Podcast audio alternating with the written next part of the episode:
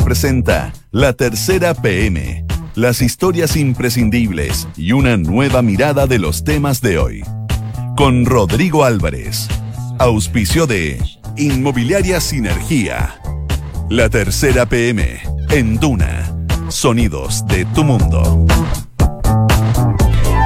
Son las 2 de la tarde con 3 minutos. ¿Qué tal? ¿Cómo les va? Muy, pero muy buenas tardes. Bienvenidos a esta edición de jornada día martes de la tercera PM por Duna por el 89.7. En un día donde hay bastante, bastante información que ir revisando y por lo mismo nos vamos de inmediato a los títulos que en esta jornada trae la tercera PM. El principal titular que destaca hoy día la tercera PM dice lo siguiente: Viudo de Viviana Heyer e hijas demandan al Estado de Chile acusan torturas y piden indemnización de casi 2 mil millones de pesos. Vamos a adentrarnos, por cierto, en un rato más en esa información, la principal que destaca hoy día la tercera APM, pero que también se hace cargo de otros temas, los oficios de interior a las policías, desde estrategia para enfrentar denuncias por derechos humanos hasta reforzar cumplimiento por uso de la fuerza. También destaca hoy día la UDI elige influir en el proceso constituyente y no disputarle la campaña del no a José Antonio Cast. Otro de los temas que destaca hoy día la tercera PM, en el cual también nos vamos a adentrar, tiene que ver con el CERVEL, a propósito de todo este acuerdo de una nueva constitución que eh, está activando gestiones con Hacienda para enfrentar el proceso constituyente. Porque el plebiscito de abril no será el único que tendrá que hacer frente el CERVEL, sino que viene uno, dos, tres, como cuatro eh, plebiscitos más que tendrán que hacerse, hacerse cargo este, este CERVEL y lo vamos a conocer en detalle en un rato más. Como así también la mm, situación o el caso de Dauno Totoro, el joven dirigente del Partido Revolucionario de los Trabajadores que está acusado por el gobierno de incitación a la subversión. Y en las entrevistas de la tercera PM destaca la de Jimena Santón, de Renovación Nacional. Si en una o dos semanas no tenemos una agenda social potente, la violencia puede volver a surgir. Es lo que dice la hermana del eh, senador Manuel José Osandón, actual diputada también de Renovación Nacional. Son parte de los títulos, parte de los temas que destaca hoy día la tercera APM. Y cuando son las 2.5, vamos de inmediato al detalle de algunos de ellos. Decíamos el caso de Dauno Totoro eh, y esto a raíz de, de, varias cosas que se han ido dando con el correr del tiempo. Fíjese que hace un par de semanas el gobierno reclutó a cuatro cuatro reconocidos eh, abogados penalistas para um, presentar querellas y en definitiva representar también los intereses del Estado tras la seguidilla de eh, ataques incendiarios. Jorge Bofil, Marcelo Sanfeliu, Samuel Donoso y Gabriel Saliasnik eran los cuatro juristas que contrató el, eh, el gobierno. Sin embargo, la estrategia no ha funcionado del todo porque en las últimas horas se ha sabido de dos reveses judiciales para el Ejecutivo a propósito de esta, de esta situación.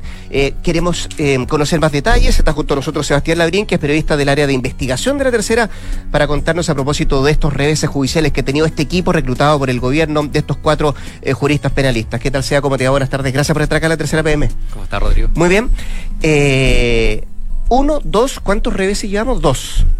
Uno y medio. Uno y medio, Uno perfecto. Y medio. Esto, esto, parte con este caso que mencionabas al principio de Dauno Totoro, que es este, este joven que el gobierno se querelló básicamente por hacer una incitación a, la subversión. Eh, un llamado que hizo el 25 de octubre pasado, cuando se hizo esta marcha de 1.200.000 personas en la Alameda, y donde decía, eh, a través de una exposición que hizo en una asamblea en la Universidad de Chile, queremos que caiga Piñera, queremos que caiga este gobierno y sus cenizas, levantar una asamblea constituyente libre y soberana y que no haya ninguna institución del Estado por sobre ella. Eso es parte de lo que eh, se hizo dentro de esa presentación eh, del gobierno en contra de esta persona por esta supuesta eh, subversión del orden público, generar esta, este llamado a, a derrocar al gobierno, básicamente. Ese es un caso y hay otro que está en stand-by, que está en veremos. Ese caso, el que estamos hablando recién, se resolvió a última hora de ayer, entiendo. Exactamente. Sí. Y se declaró inadmisible. ¿Mm? ¿Por qué? Porque el tribunal, el séptimo juzgado de garantía, dijo que eh, esto no era un delito, que era una expresión y que no se podía atentar contra la libertad de expresión en este caso, que era una opinión básicamente y no era un delito, pero claramente acá el gobierno puede recurrir a la Corte de Apelaciones para intentar dar vuelta a esta situación y que eh, sea la Fiscalía la que investigue si que existe o no un delito y no un juez en un proceso de admisibilidad, mm. si es que tenía los componentes eh, básicos para hacer una querella que se investigue y se envíe a, a, la fiscalía, el que resuelva si es que es o no un delito. O sea, falta el fondo del asunto. Claro. Eh, bueno, eso es, eso es un caso. antes de ir al otro medio caso, esto es una, una resolución o un fallo en primera instancia. Tengo, o sea, se puede apelar, ¿no? Exactamente. Esto es solamente la forma, eh, no el fondo, del, asunto. Y eso es importante porque justamente es la instancia que ahora tiene el gobierno de poder eh, recurrir a las Cortes de Apelaciones para intentar dar vuelta a esta, esta situación. Y el segundo caso es bien anecdótico en realidad, porque se le pidió una serie de precisiones al gobierno en un caso de el que baila pasa. Estos casos donde pasa un auto, un vehículo, lo detienen y el 11 de noviembre a las 6 de la tarde en Alameda con Avenida Brasil se detuvo una persona supuestamente que amenazaba con un arma un vehículo. Es un video que ha sido difundido eh, Exactamente. Por, varias conocidas sí. y se detuvo esta persona. El gobierno se querelló por este, este delito, finalmente lo tipificó como amenazas, porque se supone que había un arma, y bueno, el tribunal le mandó a, llamar la atención a, esta, estos abogados que, presentaron la querella y les pregunta básicamente, bueno, si hay un arma, ¿dónde está? Muéstreme dónde está esa arma, dónde está el delito de amenaza. Eh, le pidió explicaciones antes de poder resolver este caso. Si no se cumplen esas formalidades, este caso también puede caer en un... Podría tener el mismo destino del, primer caso. Exactamente. Eh, Sebastián, pero en, este caso, en el último, y, hemos escuchado también a la, misma vocera de gobierno, Carla Rubilar, em, em, cuestionarlo, eh, no, no le parece que es lo más adecuado. Eh, cuarta, incluso decía ella, la libertad de tránsito, entre otras cosas, este, este tipo de, situaciones que ha tenido que enfrentar más de algún automovilista. Em, y, cuál es la forma que lleva el gobierno para tratar de presentar esos antecedentes que se le está pidiendo de parte de la, de la, de la justicia? En este caso. ¿Cómo, lo hace, cómo hace para, para seguir avanzando en esto y que efectivamente esa arma de la cual se le está pidiendo existe. Claro, no, mm. en este caso se tipifica o lo, presenta el gobierno como un delito de amenaza más formal, no, no va tanto a un, a un punto de libertad de tránsito, no, no, lo lleva por esa senda. Podría ser eventualmente que se abra una puerta para que se, se, presenten más querellas por amenaza en este tipo de casos, siempre y cuando, bueno, este es como el puntapié inicial. De este equipo de abogados, eh, de cuatro abogados que son reconocidos, tanto en lo académico, eh, en lo profesional, pero también son abogados que defendieron a personas en algún minuto cuestionadas, como Julio Poncelerú en el caso de Jorge Bofil, eh, Iván Moreira en el caso de Gabriel Saliasnik. Son, son abogados eh, que han tenido causas de delitos económicos, delitos importantes que, que han llevado. Son reconocidos abogados de la plaza. Exacto. ya han presentado para este tipo de, juristas, ¿no? Claro, ya han presentado nueve mm. querellas. Eh, Van nueve querellas presentadas. Nueve querellas presentadas y de estas eh, principalmente por el delito de quema de buses. Ya. Eh, que, fue, que entiendo, fue lo primero que se le pidió de parte del gobierno a, este equipo, tratar de em, presentar querellas para quienes habían atentado contra el metro y contra el transporte de superficie, ¿no? Claro, así es. Sí, partieron presentando principalmente por quema de buses nueve buses quemados aproximadamente, y luego se metieron en el tema de metro que es el otro foco. Claro, Metro es más pomposo, es un caso mucho más bullado, eh, de mayor relevancia, impacta un millón y tanto, un millón doscientos mil creo que, que, plantean ellos en la querella, de personas que transitan, perdón, que transitan por día en el tren subterráneo, pero también las quemas de buses eh, se articuló grupos organizados y ahí, por ejemplo, en un caso en Peñalolén, cuatro buses quemados en tres o cuatro horas. Mm. Eh, situaciones bien puntuales, bien específicos, donde el gobierno también intenta darle un, carácter de, una organización detrás de esto, de estas quemas simultáneas de buses. ¿El resultado de esas querellas, Seba, en qué van? Se están tramitando. Todavía solamente de estas mm. nueve querellas que, menciono, hay siete que ya fueron declaradas admisibles, se envían a la fiscalía. Perfecto. No todas están radicadas en la misma fiscalía. Hay algunas que están en la fiscalía sur, otras en la fiscalía centro-norte. Eh, y, generalmente estas causas comienzan a dan al gobierno la posibilidad de pedir diligencias a través de, esta, de estas querellas, mm. eh, hacer diligencias, pedir eh, información, pedir que se cite a, personas a declarar.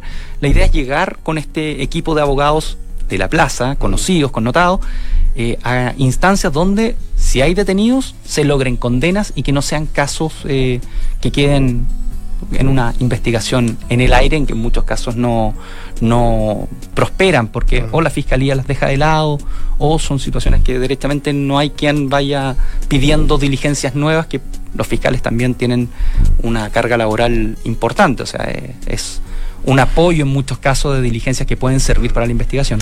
Vamos a ver cómo, cómo sigue este, este proceso, por cierto, y estas querellas de las nueve, decíamos dos que no han sido declaradas admisibles, los dos casos que estamos conociendo, y hay otras siete que siguen en, proceso. Entonces, Sebastián Labrín, periodista del área de investigación de la tercera, como siempre, un millón de gracias, que estés muy bien, ¿eh? Igual. Son las dos de la tarde con 13 minutos. Estás en la tercera PM con Rodrigo Álvarez. Y nos vamos a cambiar de tema. Eh, lo estábamos comentando, hay hay una nueva constitución que se tiene que, forjar, hay un acuerdo entre los partidos políticos, el mecanismo todavía no está claro. Eh, y eso se tiene que resolver entre hoy día y mañana porque se va a empezar a conformar esta, esta, este equipo de trabajo para llevar adelante este proceso. Pero hay algo que está establecido que tiene que ver con el servicio electoral, el CERVEL de nuestro país, que se rige bajo las normas que están establecidas, pero que además, eh, cuando aparece algo nuevo como esto, me imagino que son muchos los que abren los ojos y dicen, bueno, ¿cómo lo vamos a hacer? Eh, he visto al señor Santa María, que es el presidente del directorio de CERVEL, que también ha estado muy, muy preocupado de, tratar de explicar cómo se va a llevar esto adelante, porque no hay muchas, muchas luces, pero lo que está claro es que se están haciendo gestiones por parte del CERVEL o está activando gestiones con Hacienda, con el Ministerio de Hacienda, para enfrentar este proceso constituyente. Vanessa Soca, que es periodista de la tercera PM, nos viene a contar más del CERVEL, pues en qué está y si efectivamente está en el presupuesto, o podría agregarse al presupuesto el CERVEL, todo lo que tiene que enfrentar el, año 2020, porque no es solo una, una, un plebiscito el que tiene que llevar adelante, o una elección, sino que son varias. Se suman dos plebiscitos, el de entrada y el de salida de este caso, pero además sabíamos que hay elección de alcaldes, de concejales, gobernadores, antes que todo, ¿cómo estás? Muy bien, gracias. Qué bueno. El 2020 eh, se elige hasta, ¿Sí? hasta presidente curso, sí, se elige todo. De todo, sí. eh, bueno, efectivamente, pues, el CERVEL va a tener... Medio broma, medio en serio, pero es así. O sea, el cálculo es que a dos años son 17 los eventos electorales que va a tener que, que coordinar, fiscalizar el CERVEL. Y eso es mucha pega, mucha gente y en definitiva mucha plata que hasta el momento, bueno, nosotros hoy día conversamos con el, el presidente del Consejo del CERVEL, Patricio Santamaría, y nos dice de que, o sea, si las elecciones fueron este domingo, como preguntan las encuestas, el CERVEL no tiene espaldas para, para enfrentar ese proceso no son este domingo y hay un plazo medianamente razonable como para que el servicio se organice financieramente y, a su gente para enfrentar este proceso. Pero es un proceso muy caro. ¿Qué tan caro? Ni siquiera en el server lo tienen tan, tan definido, tan nítido. Por eso en esta semana apenas apenas se firma el acuerdo en la madrugada del viernes, eh, se empieza a activar ahí todo un proceso de análisis de parte del servicio electoral. Que bueno, Patricio Santamaría nos contaba de que entre el viernes al domingo, lunes, eh, la, cantidad de gente que se metió a la página web del CERVEL para cambiar su, su domicilio. ¿Están así? sí, un mil por ciento. O sea, mucha, mucha gente que se metió para cambiar su domicilio, lo que da cuenta. Del interés Sí, vamos a ver lo que pasa. Vamos a ver lo que pasa en abril, digamos, ah, pero, por el momento la gente. Una parte es la teoría y la otra es la práctica o el papel y vamos a ver lo que pasa ahí la misma, el mismo mes de abril. Efectivamente. Bueno, y hay tantas áreas que no están, que va a tener que meterse el CERVEL. Esto implica gasto electoral. Eh, hay que definir la propaganda hay que definir, lo, bueno, el tema de los locales de votación, hay 2.100 locales de votación, el CERVEL tiene que estar en esos lugares con gente. Hay un proceso también que ha sido a lo mejor menos visibilizado que nos comentaba Patricio Santa María, que tiene que ver con la educación cívica. Mm. El CERVEL ya ha estado en ese proceso, pero probablemente va a tener que profundizarlo. Bueno, por todo eso es que en esta semana eh, el servicio tomó contacto con Hacienda, particularmente con el subsecretario Francisco Moreno. Me imagino, porque señor Briones, el nuevo ministro de o sea, está... Hasta un poco ocupado, eh, Entre otras cosas, ley de presupuesto, ¿cierto? Eh, está estableciendo una la, misma reforma tributaria. Está mm. tratando de buscar eh, acuerdos que son tan o más importantes también con lo que va a pasar en el CERVEL, pero, pero me imagino que de tiempo poco, para poder sentarse a conversar y tratar de tirar líneas está contemplado de ¿Mm? que tenga también, tenga también un encuentro con ellos para, una vez que ya se defina más o menos cuál va a ser el costo. Lo que nos contaba Patricio Santa María es que el presupuesto del CERVEL para el 2020, que ya recordemos que el proyecto, el mensaje presidencial fue enviado a fines de septiembre, ya estaba en curso en la en tramitación en las subcomisiones de presupuesto en el Congreso. Pero no hay ni siquiera una proyección de gasto, por ejemplo. Lo que pasa es que es difícil hacer una proyección de gasto cuando las reglas del juego no eh, están de- claras. no o sea, ni siquiera escrita. No, pues no están No. claras. Entonces no sabemos si esta va a implicar, suponemos que sí, pero va a tener eh, propaganda eh, televisiva, va a haber una franja, va a haber una propaganda en carteles como cuando se elige un alcalde. Nada de eso se sabe, entonces como nada de eso está claro, que es una pega que va a tener que hacer la comisión de expertos, que ya debería empezar a trabajar esta semana, como para bajar al papel. eh, entonces, mientras eso no esté meridianamente claro, difícilmente tú puedes hacer tu proyección de... O sea, no puedes planificar tus vacaciones si no sabes para dónde vaya a ir. Eh, Vane, en esa conversación que tú tuviste con el eh, presidente del Consejo Directivo del CERVEL, Partido Santa María, hay, hay, mm, a ver, ¿qué es lo más complejo de llevarlo adelante? Más allá de, la, de las cifras económicas que podría implicar esto, más allá del gasto que se, o el dinero que se necesite para sacarlo adelante, ¿qué es lo más complejo? Eh, porque el voto va a ser uno, ¿o no? No, bueno, son... son o sea, en, en- en el primera parte sí, o sea, va a tener tres, tres preguntas, pero no es, no es una sábana como hemos visto en otras, en otras elecciones. Es que además sabemos que hay una entrada, hay un plebiscito de entrada que es con voto eh, voluntario. Y, y quieren que sea obligatorio además. Patricio Santamaría hace el alcance de que él a título personal considera que debiera ser un voto obligatorio. No habla como Cervela, habla como Patricio Santamaría. Eh, porque, bueno, porque tiene que ver un tema con la participación y que es la mejor manera. No obstante de que las cifras dicen que estas cifras de cambio de domicilio darían cuenta de un alto nivel de interés por participar, pero eso ya como ya lo veremos.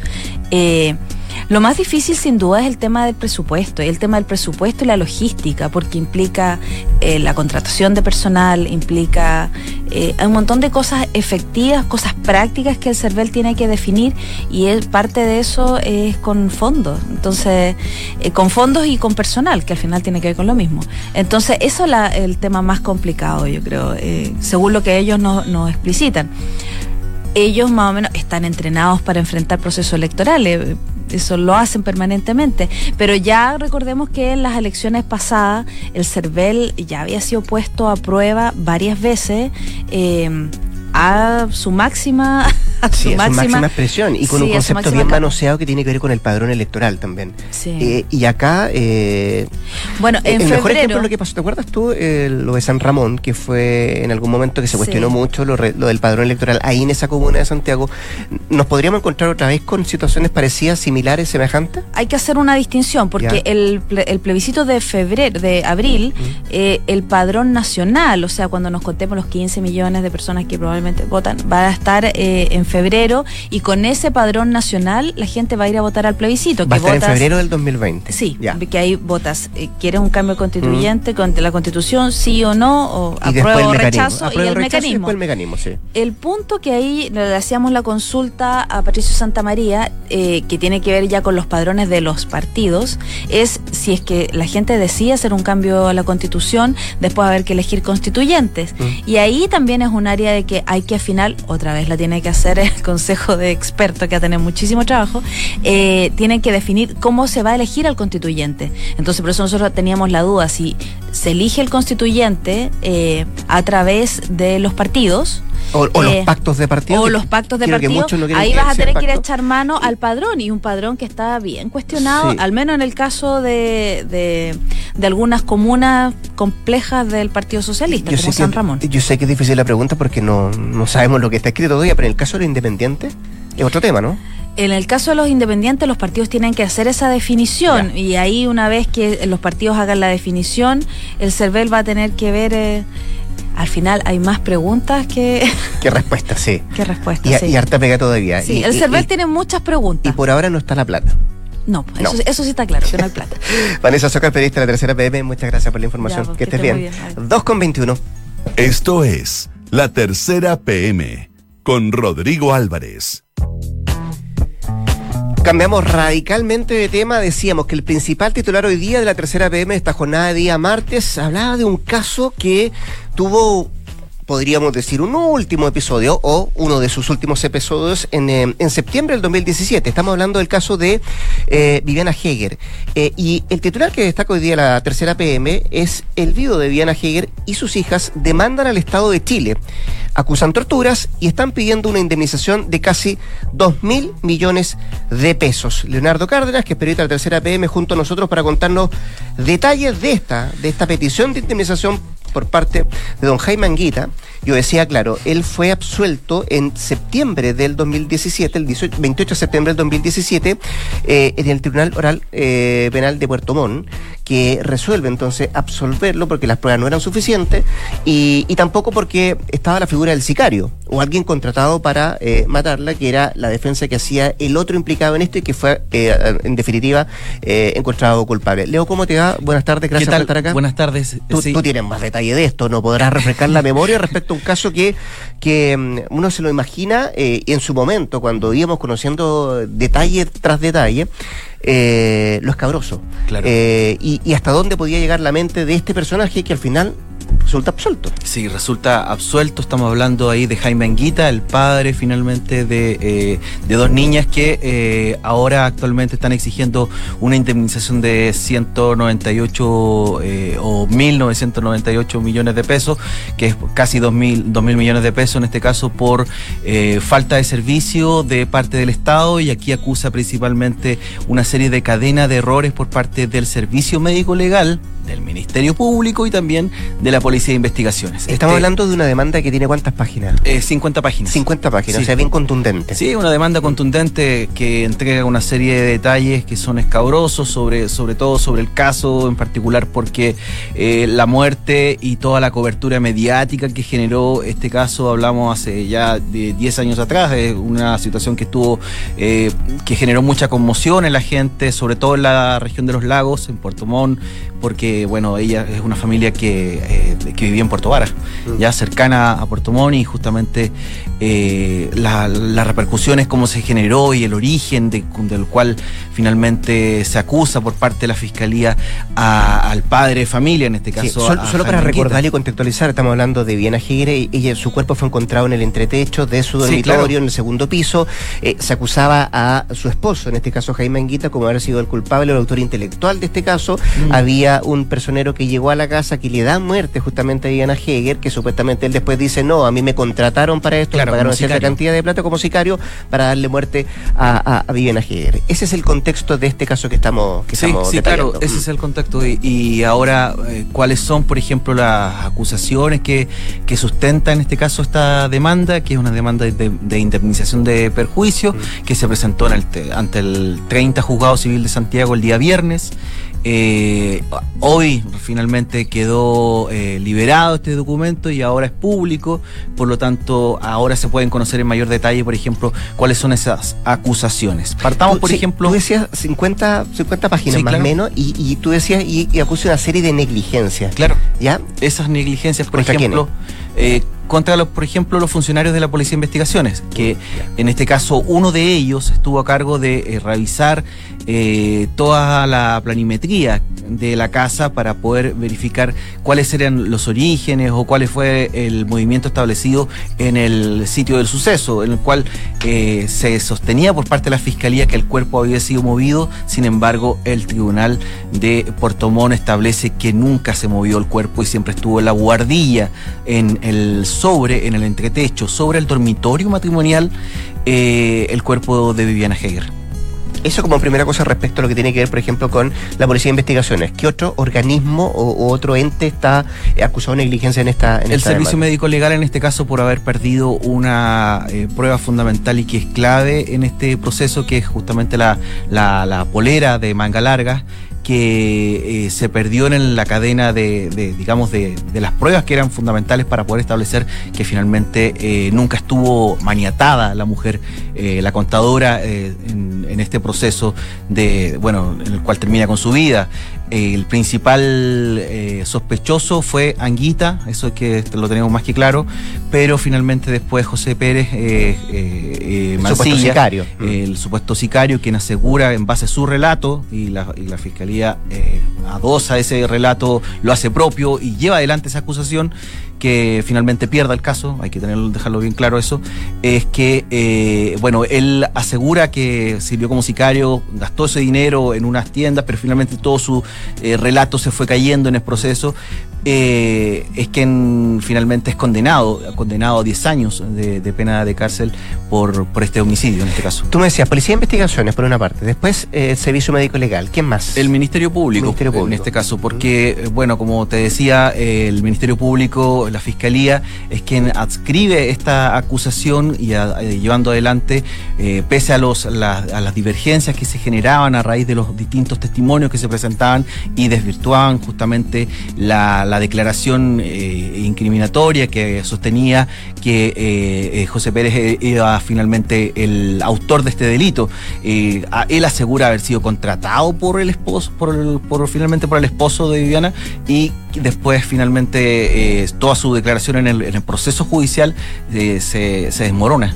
Y eso es lo que provoca finalmente su condena. Y, y esta misma demanda de 50 páginas, Leo, también habla de torturas. Sí, ¿Sí?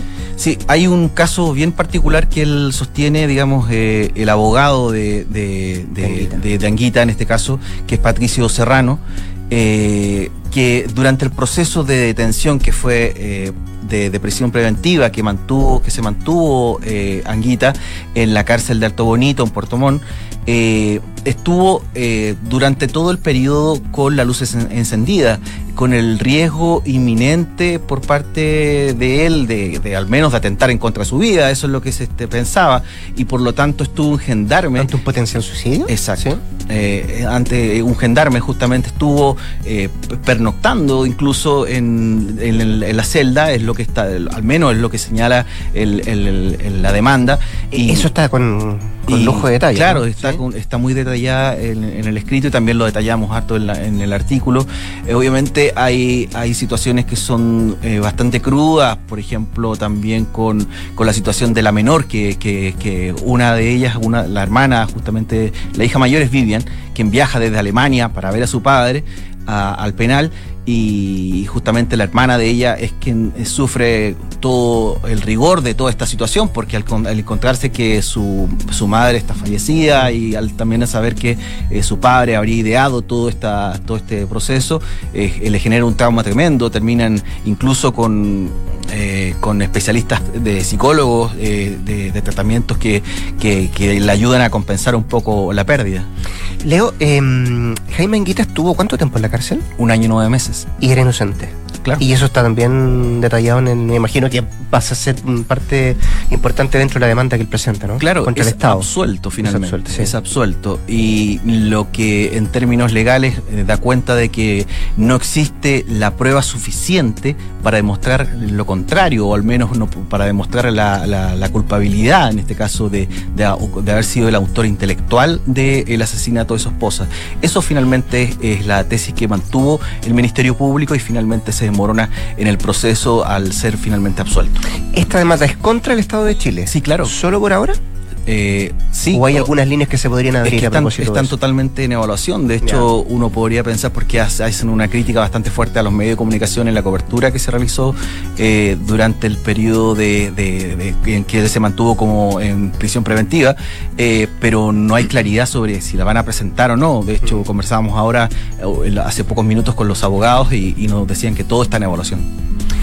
Don Leonardo Cárdenas, como siempre, un millón de gracias por haber estado acá. Eh, y el detalle, por cierto, de esta demanda, que tiene más de 50 páginas, hay un resumen, por cierto, hoy día en la tercera PM, usted lo puede leer en la tercera.com y ahí enterarse de más detalles. Eh, esto ya es público, por cierto, ¿no? Sí, claro. Leo, que te vaya muy bien, gracias. Chao. Dos de la tarde con 31 minutos. Eh, con esta información del viudo de Diana Heger y sus hijas que están demandando al Estado por casi 2 mil millones de pesos. Estamos poniendo punto final a esta edición de la tercera PM. Antes quiero contarles y darle un consejo. Usted puede encontrar su futura inversión en Sinergia José Pedro Alessandri de Sinergia Inmobiliaria. Hay departamentos estudios de un dormitorio y de dos dormitorios y dos baños desde 3.350 unidades de fomento. Vaya a conocerlos y los puede encontrar además en isinergia.cl. Esto fue la tercera PM. Eh, un placer haber estado con ustedes. Hasta la próxima. Gracias, buenas tardes.